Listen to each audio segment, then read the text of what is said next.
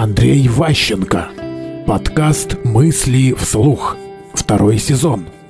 Привычки кандидата. Чем лучше вы понимаете привычки, которые нужны в вашем деле, вот у вас есть ваши работники, у них есть привычка, например, утром все приходят вовремя. Такая привычка. Все вместе пьют кофе, все вместе там работают, потом выходят все вместе покурить. То есть они работают вместе, у них такое правило есть. Если приходит единоличник, которому комфортно работать по другому графику, почему-то еще, он в коллектив не впишется. У него будет привычка, которая мешает ему быть там как все. Если он умнее других, это и плюс, и минус.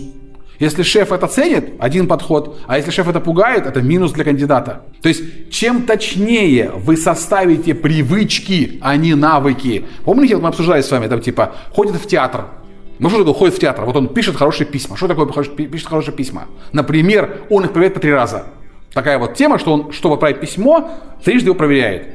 Если он это делает быстро, нормальный чувак, проверяет внимательно и быстро. А если он проверяет их три дня, ну как бы это вообще ни в какой раз не лезет. То есть это, конечно, качественный продукт, но слишком долго. Мысли вслух. Слушайте новые выпуски и ищите аудиокниги Андрея Ващенко на Литресе.